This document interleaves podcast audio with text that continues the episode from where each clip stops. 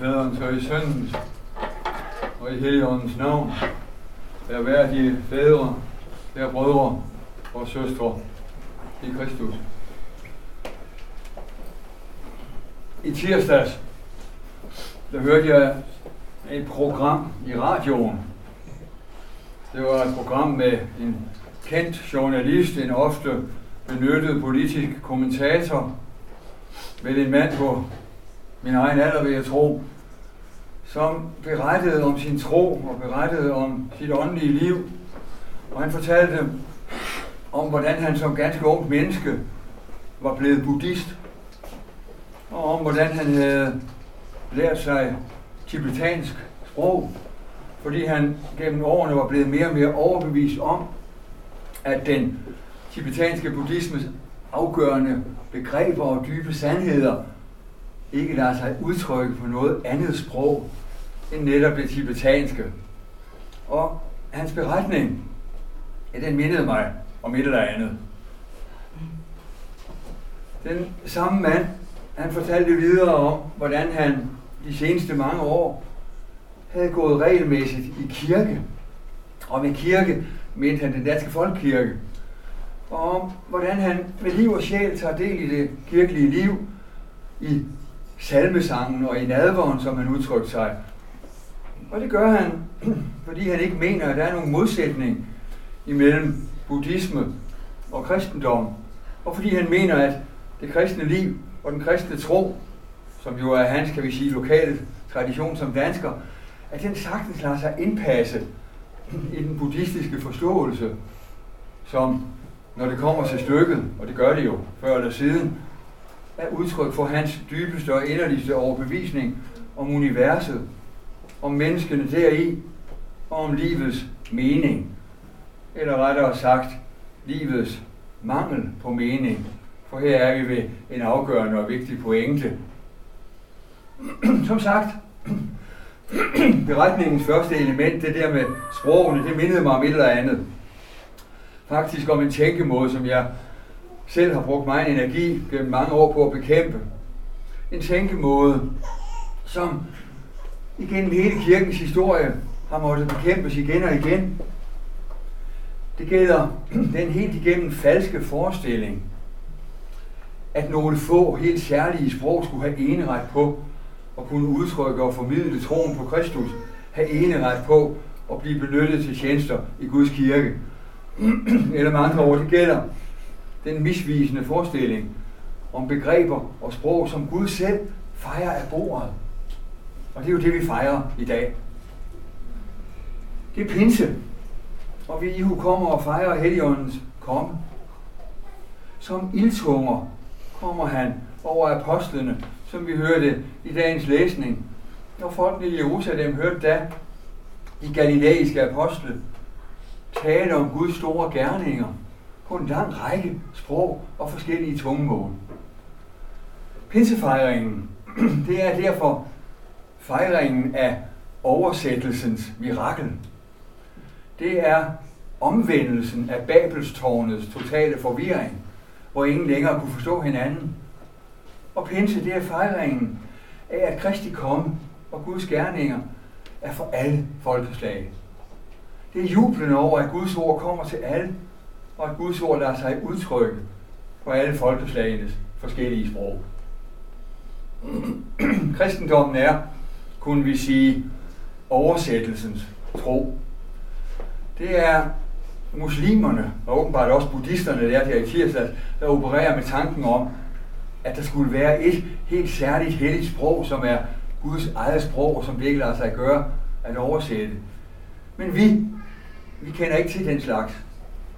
Det er ren og skær sprogmagi at påstå, at Gud skulle tale arabisk eller tibetansk for den sags skyld, eller græsk, eller kirkeslavisk.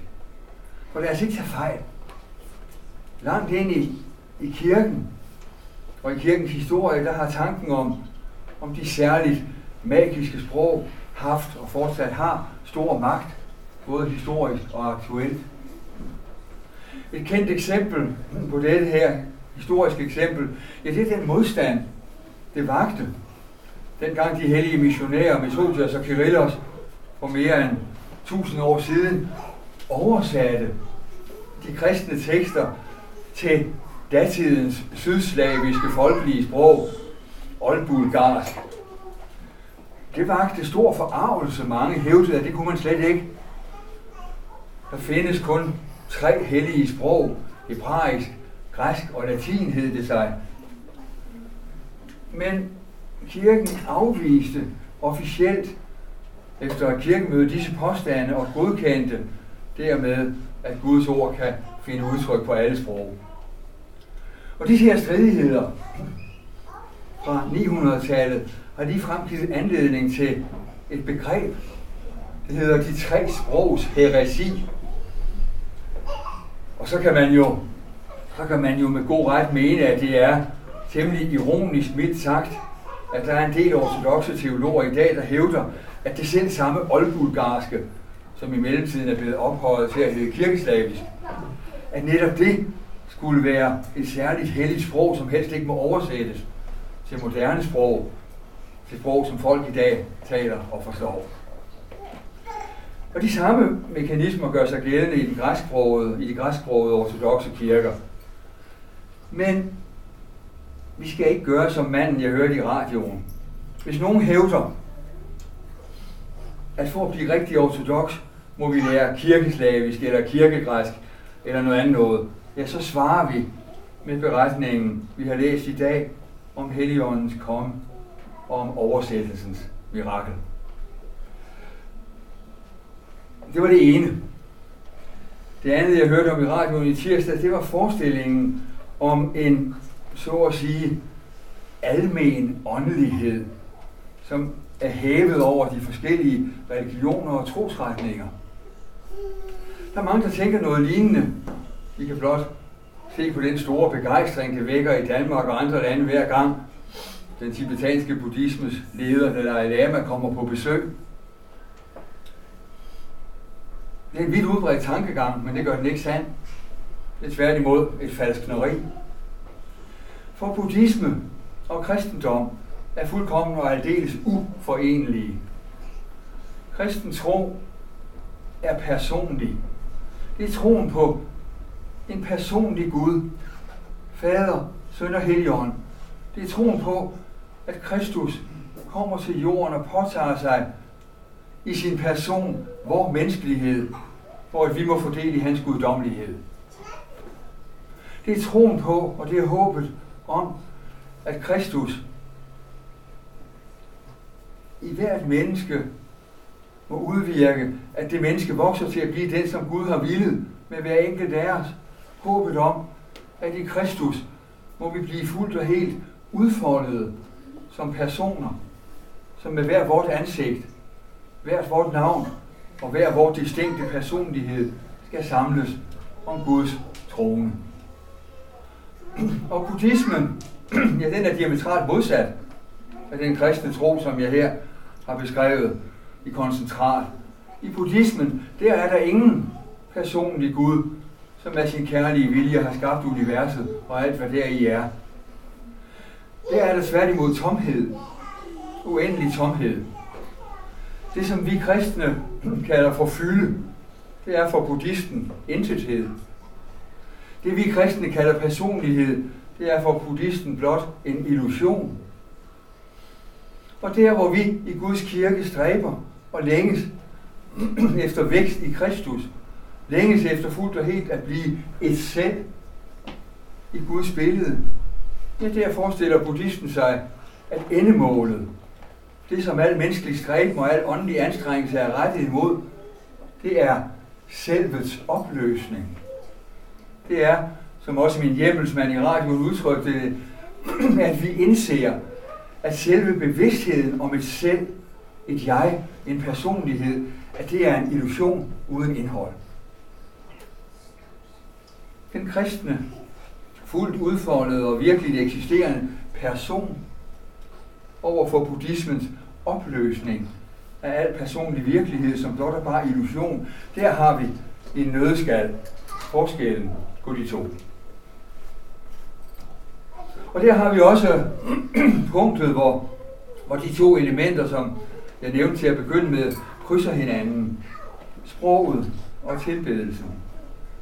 For hvor buddhismen afhænger af, vi kunne sige, sofistikerede filosofiske og sproglige begreber, for i sidste ende at vise, at alt er illusion og tomhed.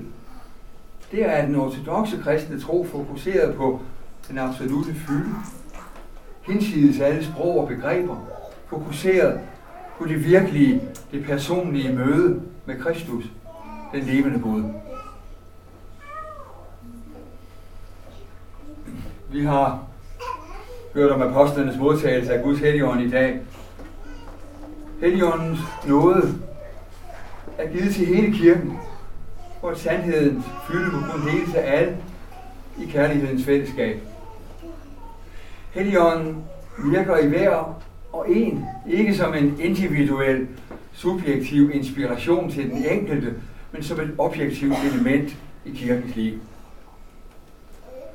Og det er ikke en hver inspiration, der er gavnlig eller sand. Tro ikke en hver ånd, men prøv, om ånderne er Gud, for der er gået mange falske profeter ud i verden. Sådan skriver den hellige Johannes i et af sine breve. Og det betyder, at vi, vi som hører til i Kristi Kirke, altid stræber efter at bringe vores tanker, vores idéer, vores åndelige impulser, om vi vil, vores inspirationer, bringe dem i overensstemmelse med kirken og kirkens tro. I overensstemmelse, det er ikke det samme som, at vi i kirken skal være robotter eller automater, der siger og gør og tænker og forestiller os præcis det samme, har præcis de samme visioner. Kan I huske, kan I huske vågenattens læsninger i går? Der hørte vi Moses inderlige bøn. Giv at Herrens folk var profeter, Gid Herren ville lade sin ånd komme over dem. Og fra profeten Joels bog læste vi, Jeg vil udgyde min ånd over alt kød, og jeres sønner og døtre skal profetere. Jeres gamle skal drømme drømme, og jeres unge skal modtage syner. Over mine tjenere og tjenerinder udgyder jeg min ånd. Og videre endnu. For det er med henblik på sin kirke og på kærlighedens fællesskab der, at Gud taler til os ved profeten Ezekiel, som vi også læste ved morgentjenesten i går. Hvor vi læste om Guds vidunderlige løfte, han som selv er kærlighed, han som lover os, at vores sind skal fyldes af noget helt andet end det, der tynger os til jorden. Hos Ezekiel læste vi, jeg vil give jer et nyt hjerte. Stenhjertet tager jeg ud af jeres kød og giver jer et kødhjerte. Jeg giver min ånd i jeres indre. I skal være mit folk, og jeg vil være jeres Gud. Guds løfter fra den gamle pagt tid peger således frem imod pinsehøjtiden. Kærlighed og ikke forstening. Evig bevægelse i strømme af levende vand, sådan lyder Guds løfte til enhver. Enhver, som tørster og kommer til Kristus for at drikke. Helligåndens virke men først når alle og alt er et i Kristus, først da vil Helligånden ikke længere arbejde i det skjulte. Først da skal vi se Guds herlighed. Og fra dag af skal vi aldrig mere vandre i mørke, men have livets lys. Det lys, der leder os af vejen til sandheden. Ham være lov og pris til evig tid. Amen. Amen.